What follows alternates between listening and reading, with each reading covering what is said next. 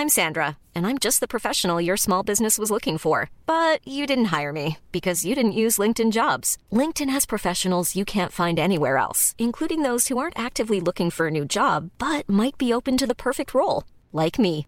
In a given month, over 70% of LinkedIn users don't visit other leading job sites. So if you're not looking on LinkedIn, you'll miss out on great candidates like Sandra. Start hiring professionals like a professional. Post your free job on linkedin.com/people today.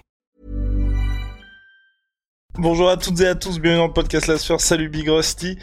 Salut. On parle d'Askar Askarov et des salaires de l'UFC Columbus. Ça va ajouter peut-être un petit peu de grain à moudre à la question des salaires à l'UFC et peut-être un petit débat entre Rust et moi-même, car oui, de temps en temps, nous ne sommes pas d'accord. Donc, ce qui s'est passé, hein, et c'est une réalité, puisque les salaires officiels de l'UFC Columbus ont été dévoilés par la commission athlétique de l'Ohio. Donc, ce sont, je précise, les salaires fixes.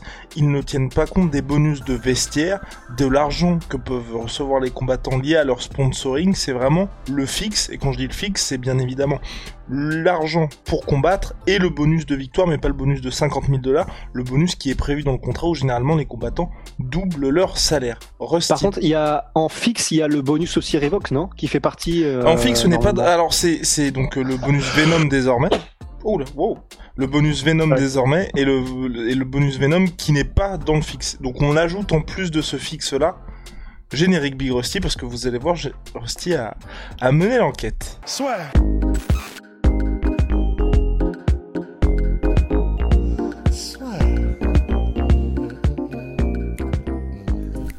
entre dans l'octogone avec Unibet. Qui sera le vainqueur du combat? En combien de rounds? Fais tes paris sur l'app numéro 1 et profite de 150 euros offerts sur ton premier pari. Karaskarov, c'est ce qui a choqué pas mal de gens, numéro 2 mondial de la catégorie Maintenant numéro 3, en maintenant cas, numéro mais, 3, euh, mais au moment ouais. du combat il était numéro 2, remplacé désormais par Kai Kara France qui n'est pas français. Euh, Mais qu'est-ce que. Mais tu vas où là? Tu- Tu vas où avec ça? Eh, reviens Après, c'est toujours bien de le préciser, on sait jamais. hein. oui, non, c'est jamais. C'est- Comme France Gall, euh, c'est pas évident qu'elle est française. hein. Bah, elle est française. Oui, elle, oui. non, mais tu vois ce que je veux dire. Aïe, aïe, aïe. Bref, non, mais je me permettre la pression parce que c'est vrai qu'il y a certaines personnes qui peuvent penser que Kekara France est français. Et non, il fait partie de City Kickboxing et de tout, tout le squad néo-zélandais. Et puis le takeover, ça fait, je pense que ça fait vraiment plaisir pour Israël Adesanya et toute la team City Kickboxing parce qu'il est arrivé. Vous pouvez regarder son bilan. Aujourd'hui, je crois qu'il est à 24-9 et quand il est arrivé à l'UFC, euh, il n'y avait pas toute cette série de victoires et il y avait quand même une très très grosse hype pour son premier combat à l'UFC. Et là, maintenant, les gens sont en train de vraiment de se rendre compte de son, de tout son potentiel, même si c'est vrai, victoire par décision unanime face à Askar Askarov, mais combat serré. Revenons à nos moutons. Donc Askar Askarov, numéro 2 du classement. 26 000 dollars, il a été payé pour l'UFC Columbus. Et c'est là qu'il va y avoir un débat entre Rust et moi-même, parce que on dans une situation complètement différente de Paddy Pimblett, puisque Paddy Pimblett remplit une salle. Askar Askarov, malheureusement, aujourd'hui, n'a pas la notoriété de Paddy Pimblett. La seule vraie question aujourd'hui, c'est est-ce que c'est normal qu'un numéro 2 mondial touche 26 000 dollars, sachant qu'il était dans une situation où c'est un contrat à 26 000 plus 26 000. S'il avait gagné, il serait reparti à- avec 52 000 dollars. Il a perdu, donc il est reparti avec 26 000 dollars. Big Rusty. Et on ne prend pas en compte le bonus Venom. Le, le vrai débat aujourd'hui, c'est est-ce que, en étant numéro 2 mondial d'une catégorie, Hmm. est-ce que c'est normal d'être payé à 26 000 plus 26 000 Sachant Bah, qu'à et titre alors- de comparaison, si vous voulez, Manon Fiorot, elle, est repartie et on est très très très content pour elle. 80 000 dollars, donc 40 000 plus 40 000, c'est très très beau et bravo à son management. Ouais, absolument. Ben, c'est toujours la fameuse question, c'est est-ce qu'on compte par rapport à ton classement, c'est-à-dire pas forcément ce que tu rapportes à l'UFC, parce que c'est vrai que Paddy Pimblett, il rapporte beaucoup, mais 100, je sais pas combien de fois plus à l'UFC qu'un gars comme Askar Askarov, qui, entre guillemets, qu'on n'entend pas euh, parler, qui n'est pas forcément connu pour ses finishes spectaculaires ou quoi que ce soit. Il n'y a pas encore quelque chose qu'il a fait qui a fait le tour du monde, enfin, à moins que j'oublie quelque chose. Donc, est-ce qu'on raisonne uniquement par rapport à la valeur qu'a le combattant ou en tout cas le- le- l'employé de l'UFC et à ce qu'il rapporte à l'UFC Ou est-ce qu'on raisonne par rapport à, bah, non, sportivement, il est deuxième mondial, donc il a besoin, en gros, que la pyramide soit faite de manière, c'est presque linéaire par rapport à ton classement à l'UFC, qui ferait que mieux t'es classé à l'UFC et plus tu gagnerais d'argent. Euh, bah où est-ce que je me situerais? Bah déjà, alors ce qui est sûr et certain, c'est que je me situe sur, je pense que toi aussi, hein, mais je me situe sur le déjà sur le sur le plot de quoi, quelle que soit la manière dont on prend le truc et qu'on voudrait qu'il soit plus ou moins bien payé qu'un qu'un Paddy Pimblet ou quoi que ce soit. Parce que Paddy Pimblet, comme tu l'as dit, on le rappelle, il est même pas classé encore pour l'instant. Euh, et voilà.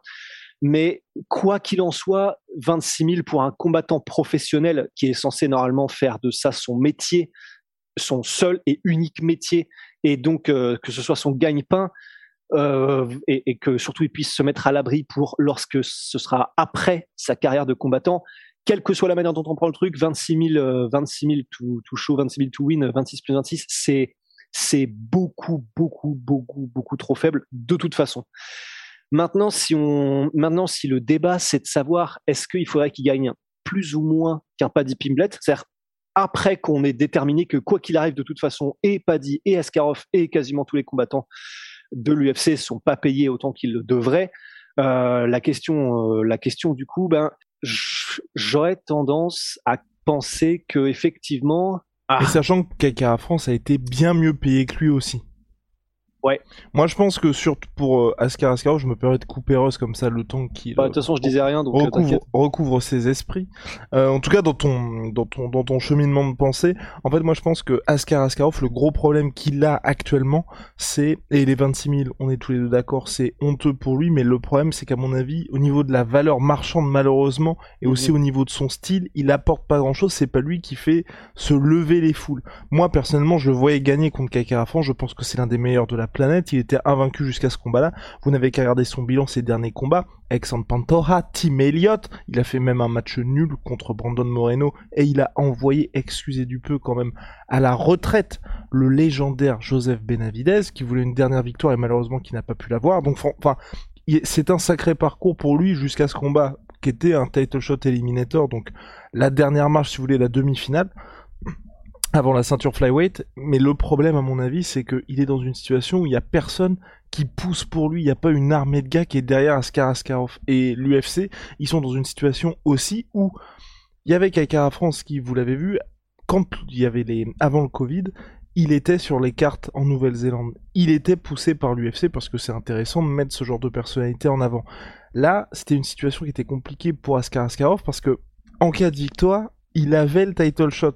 Donc c'est très compliqué de négocier à la hausse avec l'UFC quand c'est eux qui tiennent quand même la main, parce que si vous dites non, non, non, par exemple, parce qu'il y a Askarov qui dit bah, je veux 80 000 ou je vais te payer, je crois que c'est 110 000 qu'il a pris euh, en France. Euh, avec les bonus, ouais, peut-être. je crois qu'il a pris. Alors voilà, on a les, on a les salaires qui, qui s'affichent. Donc ouais, en France, il a pris pardon 102 000, donc 50 euh, et donc qui comprennent donc 51 000 pour venir combattre et 51 000 en cas de victoire. La différence, c'est que euh, si Askar Askarov refusait de tenir sa place là, l'UFC aurait demandé à quelqu'un d'autre. Et ce quelqu'un d'autre aurait pris sa place. Et donc, un, il aurait peut-être pas eu le salaire escompté, puis surtout manqué l'occasion d'accéder possiblement au title shot. Et donc c'est pour ça que c'était une situation très compliquée pour lui. Et l'UFC, à mon avis, en a profité. On se souvient tous aussi des histoires, par exemple, de Dan Hardy, qui a combattu, je crois, c'était en co-main event d'un pay-per-view numéro, d'un pay-per-view numéroté pour 16 000 dollars, je crois. Enfin, oui, même le title shot face à Georges Saint-Pierre, j'ai plus les chiffres exacts, mais je pareil. C'était 40 000, un truc comme ça. C'était quelque chose de, mais parce que, il y a cette carotte énorme de, le titre va être là pour toi. Et vous voyez, si vous regardez un petit peu les salaires de l'UFC et leur évolution, dès que vous faites un title shot où vous êtes champion, automatiquement vous êtes à 350 000 pour le title shot et 500 000 si vous êtes champion. Et peu importe qui vous êtes et le contrat que vous aviez précédemment. Donc forcément pour les combattants, et surtout quand on s'appelle Askar Askarov, qu'on est invaincu en et qu'on est une machine de guerre, on ne pense pas à la défaite, on se dit bah forcément je vais passer cette étape-là, et ensuite c'est le title shot, demander à Brandon Moreno et euh, Davison Figueiredo aujourd'hui quel est leur statut, ils sont très très contents d'avoir cette position-là, alors qu'avant ils, parlaient beaucoup plus de forcément du salaire des combattants. Bah, c'est vrai, après, il y a un truc quand même auquel je peux pas empêcher de penser, c'est de me dire, c'est Askarov, il apporte c'est vrai en termes de pure valeur marchande là maintenant tout de suite sur le moment, c'est vrai qu'il apporte pas grand chose à l'UFC, mais je, je me dis c'est avec des gars comme Askar Askarov, c'est-à-dire qui parle ou qui parle pas, il apporte un niveau à l'UFC qui fait que c'est que, que c'est l'UFC l'organisation numéro un au monde. C'est-à-dire, c'est-à-dire que oui, c'est pas lui qui va leur faire vendre des places, mais il apporte lui et tous ceux qui sont dans son cas, c'est-à-dire pas très bankable et euh, qui ne rapportent pas beaucoup de divertissement et d'argent, disons, euh, parce que les gens n'achètent pas de pay-per-view pour les voir ou quoi que ce soit, mais qui font que que l'UFC est l'organisation où tout le monde veut aller aujourd'hui parce que la ceinture veut dire quelque chose. Bah, c'est grâce à lui aussi. Du coup, je peux, je peux quand même pas empêcher de me dire, si jamais on commence à d'évaluer, c'est-à-dire si jamais maintenant. Bah, comme Curtis Blades finalement. Ouais, c'est ça. Mais qui est aujourd'hui bien payé. qui est aujourd'hui bien payé. Après, ce sont les poids lourds. Est-ce que là, en plus, en plus, je pense qu'ils bénéficient malheureusement, euh, bah, donc, donc qui n'en bénéficient pas, mais euh, que le fait qu'ils soient en flyweight, ça doit pas aider non plus. Parce que par exemple, tu vois, Chris Dokos, je crois qu'il était à 80 000, donc 80 plus 80 s'il gagnait. Il est dans une situation qui est, je pense, peut-être équive. Non, quoi que tu vois, non. C'est ça. Et à titre de comparaison, c'est pour ça que je voulais dire aussi, même Curtis Blade, je trouve, est sous-payé. Enfin, il, est, il est numéro 2 de la catégorie. Il est à 131 plus 131. Là, en cas de défaite, il serait reparti avec seulement 131 000. Ce qui vous donne aussi une idée que même si vous êtes, forcément, il y a un delta entre les flyweight et les heavyweight parce que c'est la catégorie reine, il y a quand même une différence entre quelqu'un qui est un petit peu bankable et ou malheureusement quelqu'un comme Curtis Blades. Et, encore, euh, c'est vrai que la catégorie poids lourd, parce que du coup, là, on prend les exemples de Curtis Blades, de Chris Dokos, et c'est une catégorie où statistiquement, on sait aussi qu'il va y avoir beaucoup plus de finition.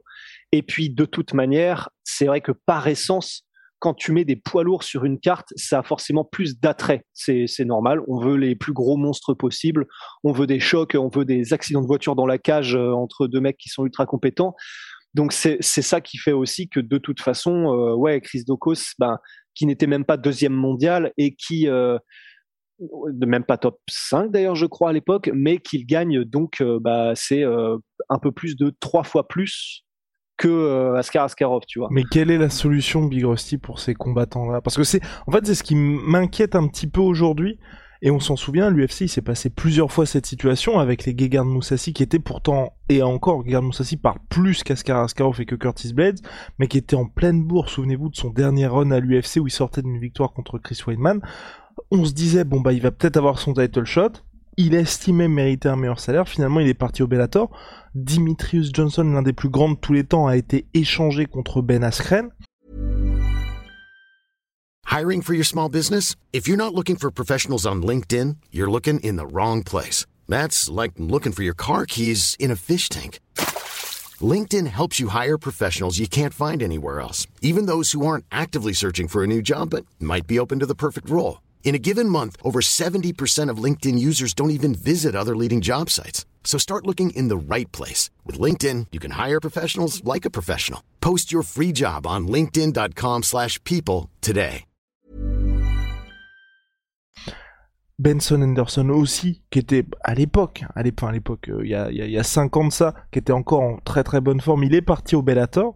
Est-ce que pour toi, ces combattants-là qui ont d'énormes qualités sportives, mais qui malheureusement, tu vois, ont pas le following qui mériterait, en tout cas le soutien populaire qui mériterait, est-ce qu'ils ont leur place à enfin pas leur place à l'UFC mais tu vois je veux dire ils enfin ils peuvent être traités à leur juste valeur à l'UFC quand ils ne sont pas champions. Parce que c'est ça le bah, truc aujourd'hui enfin et, même à titre d'exemple aussi euh, Colby Covington avant qu'il change complètement de personnage quand il était lui-même il était à ça de partir de l'UFC enfin d'être euh, qu'on lui qu'on le prie de plier bagage. Mais après ce qui est délicat c'est là tu vois admettons qu'on soit l'UFC et qu'on veuille trouver une solution à ça et qu'on se dise, OK, mais pour que ce soit le plus juste possible, il faut donc arriver à trouver une métrique selon laquelle on, mettra un salaire seuil qui sera euh, très très bon pour tout le monde, comme ça au moins on est sûr que, entre guillemets, il n'y a pas de jaloux, un truc, mettons linéaire en fonction du classement, OK, mais qu'est-ce que qu'est-ce qu'on utilise comme métrique pour savoir si un combattant est plus bankable qu'un autre? Parce que les réseaux sociaux, c'est une chose, mais c'est volatile d'avoir un certain nombre de followers ou d'engagements Est-ce que du coup, on se base uniquement sur Ah. la- la- l'impact sur les pay-per-view ou euh, sur les audiences? Moi, je fais ça sur coup, les euh, enjeux, en fait. Moi, je ferais ça sur les enjeux et le positionnement sur la carte, tu vois. Donc, il y a le minimum qui a 10 000 plus 10 000 pour tous les combattants, et on va y venir parce que Rust a, a- a travaillé un peu là-dessus. Il y a le 10 000, il y a 10 000 plus 10 000 pour tous les combattants qui arrivent. Ensuite, tu augmentes graduellement en fonction de tes apparitions à l'UFC le nombre de victoires également. Il y a aussi, moi je mettrais, j'ajouterais un bonus. Donc là je parle du fixe, hein, pas du bonus lié au pay-per-view, qui là justement, moi je garderais ça. Et ensuite, soit le bonus de pay-per-view qui est classique, vous prenez soit 1 dollar, soit 2 dollars, soit vous appelez Conor McGregor, vous prenez 5 dollars et plus en fonction de votre euh, star power. Mais là, ça dépend entièrement de votre, euh, de votre, bah de si vous êtes une superstar ou un combattant dit normal. Pour le fixe, moi ce que je fais donc c'est il y a un variable, enfin, t'arrives avec 10 000 plus 10 000, ensuite ça dépend de ton nombre d'apparitions, de ton nombre de victoires, et aussi de ton positionnement sur la carte, et enfin, de si c'est un Fight Night ou un pay-per-view. Quand je dis positionnement sur la carte, si t'es comme un event, t'es obligé d'être à une certaine somme, ou t'as, où on rajoute un bonus automatique, je dis n'importe quoi, de, de 20 000, si t'es comme un event, c'est un pay-per-view, un bonus de 50 000 automatique sur un pay-per-view. Quand t'es main event, t'as aussi un bonus automatique. Quand c'est un title shot eliminator, t'as un bonus automatique. Quand t'es sur la main card, t'as aussi un bonus automatique. En fait, un espèce de truc qui fait que tous les combattants qui sont comme Askar Askarov, comme Curtis Blades, ont automatiquement un statut qui fait que financièrement, enfin un statut qui fait que par exemple il était là aujourd'hui, euh, enfin hier, euh, enfin il y a quelques jours, pardon, Curtis Blades, il était main event d'un UFC Fight Night, bah forcément là, t'as les bonus qui sont liés à ton statut de main event et au fait que tu et, puis tu cumules aussi les autres bonus qui sont un t'es sur la main card, t'es main event et ça s'ajoute à tout ça. Et puis plus euh, les bonus liés au nombre de combats à l'UFC. Je pense que tu vois ça, ça peut être pas mal pour justement tous ces combattants qui sont en dehors des euh, bah, des euh, Paddy Pimblett, des Conor McGregor et des véritables phénomènes. Et je, et je pense qu'en ayant quelque chose comme ça, on peut se rapprocher hum, d'une situation un petit peu plus fair pour tout le monde et qui soit beaucoup plus basée sur la méritocratie. Le seul truc qui là ensuite moi m'inquiète un petit peu, c'est qu'est-ce que tu fais pour en parlant de méritocratie pour par exemple Manon Furo de Jennifer Maya, qui était un combat entre la quatrième contre Manon, je crois qu'elle était Elle est Très- 11e, il me semble. 12e, ouais, 11e, 11e avant le combat, et pourtant elles étaient sur les prélims, tu vois. Donc faut aussi pouvoir, à mon sens, récompenser ça d'une manière où tu mettrais peut-être un bonus quand c'est, euh, deux membres du top 15 qui s'affrontent, tu vois. Ensuite deux membres du top 10, et ensuite ces deux membres du top 15, tu rajoutes un bonus aussi. Et en gros, d'avoir une espèce de grille de salaire, donc là je parle pas du tout d'exploser les salaires comme ce que, comme ce qui peut se passer à l'UFC, à la NFL, et quelque chose qui soit impossible. Mais en gros, avoir un salaire minimum à chaque fois, en fonction des mecs, comme ce qui se passe en NBA où vous avez le salaire minimum pour tout le monde. Et le salaire minimum, ça dépend uniquement de l'expérience des gars.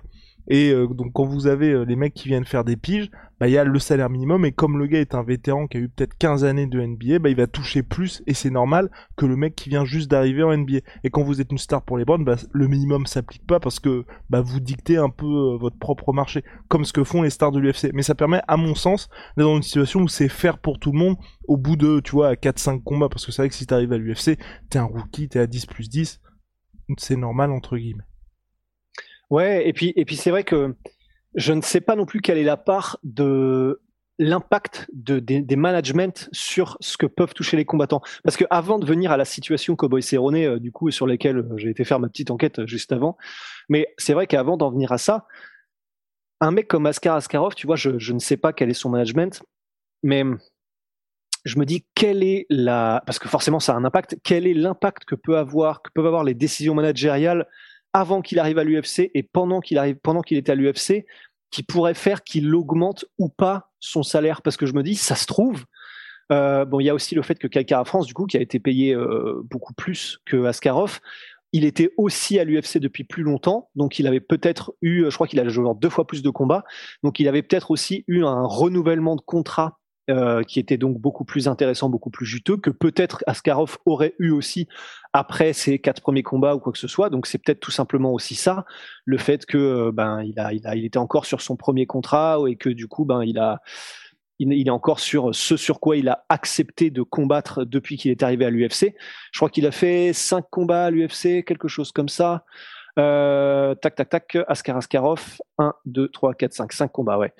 Mais euh, donc voilà, ça c'était ça c'était la première chose que je ne sais pas. Donc je ne sais pas quel quelle importance et influence ont les managers sur ce que peuvent toucher les combattants, genre dès leur premier combat, parce que forcément, tu peux arriver avec des arguments qui font que tu commencerais à plus. Et donc, pour en venir aussi à la situation de Cowboy Cerrone, ben, ah, déjà, avec tout ce que tu as dit, je suis, je suis, ben, je suis carrément d'accord, en fait, parce que c'est vrai que ça paraît logique dit comme ça que des personnes avec un certain statut, que ce soit top 15, top 10, top 5 et, euh, et, de certains enjeux, touche plus parce que ce sont des combats qui sont un peu plus importants, parce que voilà, quel que soit le star power des, des combattants eux-mêmes.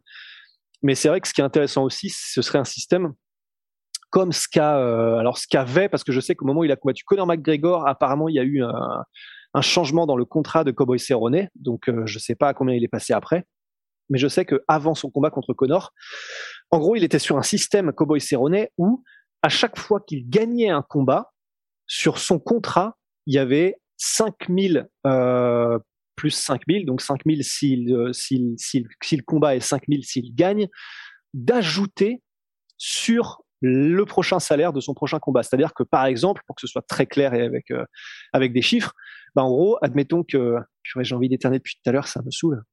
Pardon. En gros, on a tous nos petits soucis, t'inquiète. Ouais.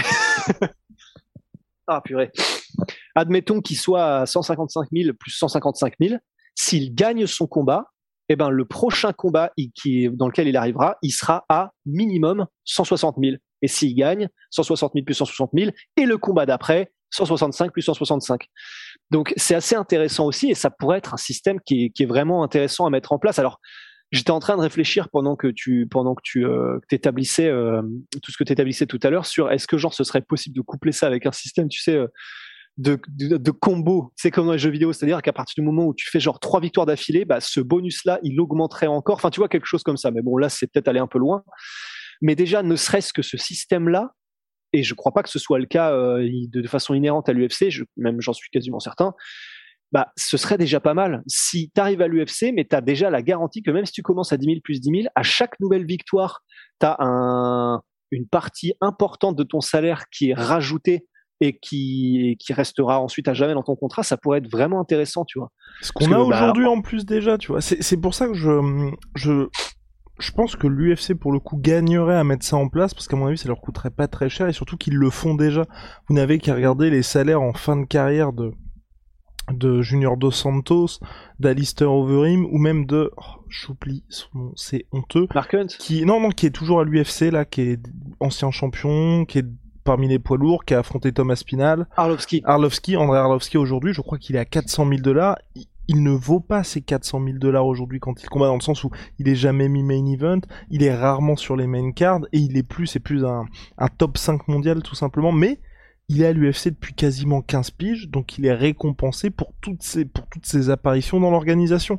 Et donc c'est un système, vous regardez même euh, aujourd'hui les Joe Lozon, les mecs comme ça, ils ont, et même euh, Diego Sanchez avant qu'il parte de l'UFC, il était plus du tout dans un rôle de contender ou même de gatekeeper. C'était vraiment juste une des personnalités de l'organisation.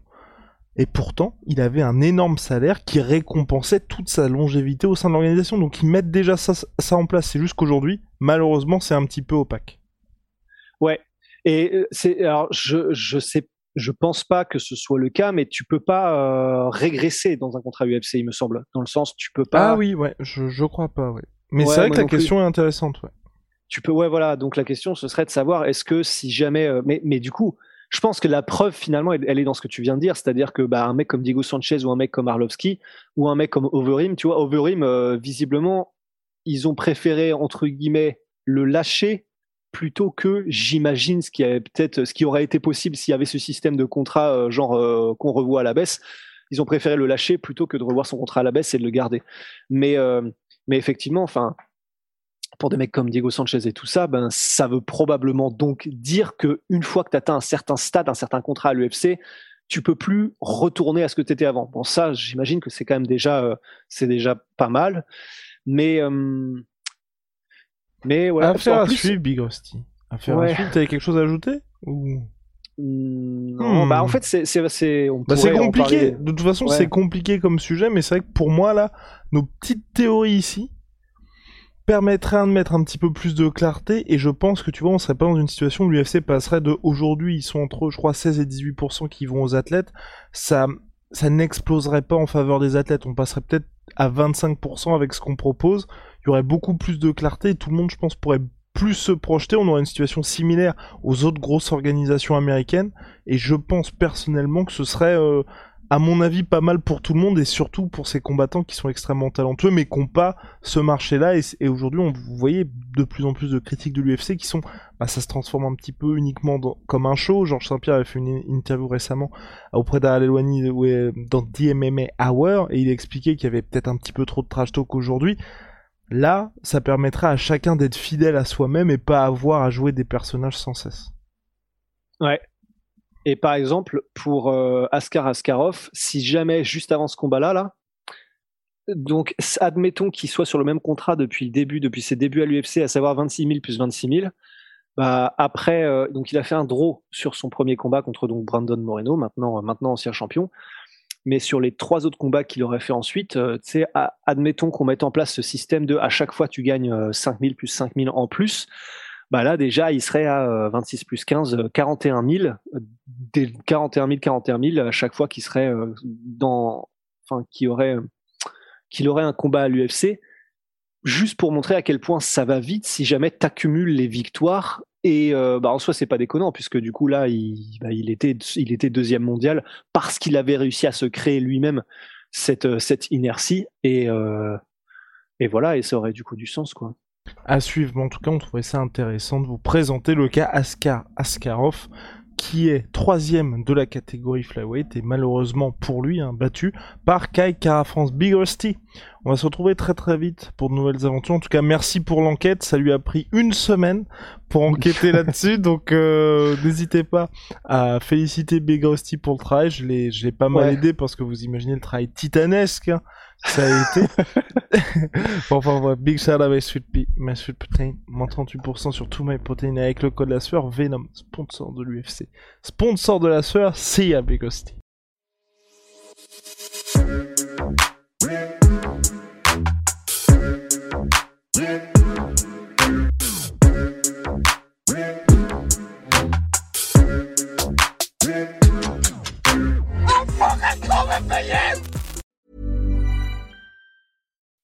When you make decisions for your company, you look for the no-brainers. If you have a lot of mailing to do, stamps.com is the ultimate no-brainer. Use the stamps.com mobile app to mail everything you need to keep your business running with up to 89% off USPS and UPS. Make the same no-brainer decision as over 1 million other businesses with stamps.com. Use code PROGRAM for a special offer. That's stamps.com, code PROGRAM.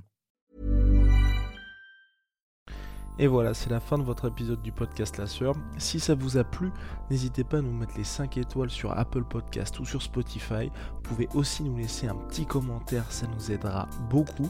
Et si vous voulez aller plus loin avec nous, vous tapez La Sueur sur toutes les plateformes ou sur les réseaux sociaux, vous nous trouverez. Et là, vous nous écoutez très certainement en audio. On est aussi en vidéo sur YouTube, mais également sur Snapchat. Là encore, vous tapez la sueur et on sera là. Merci de votre fidélité et à très vite pour de nouvelles aventures.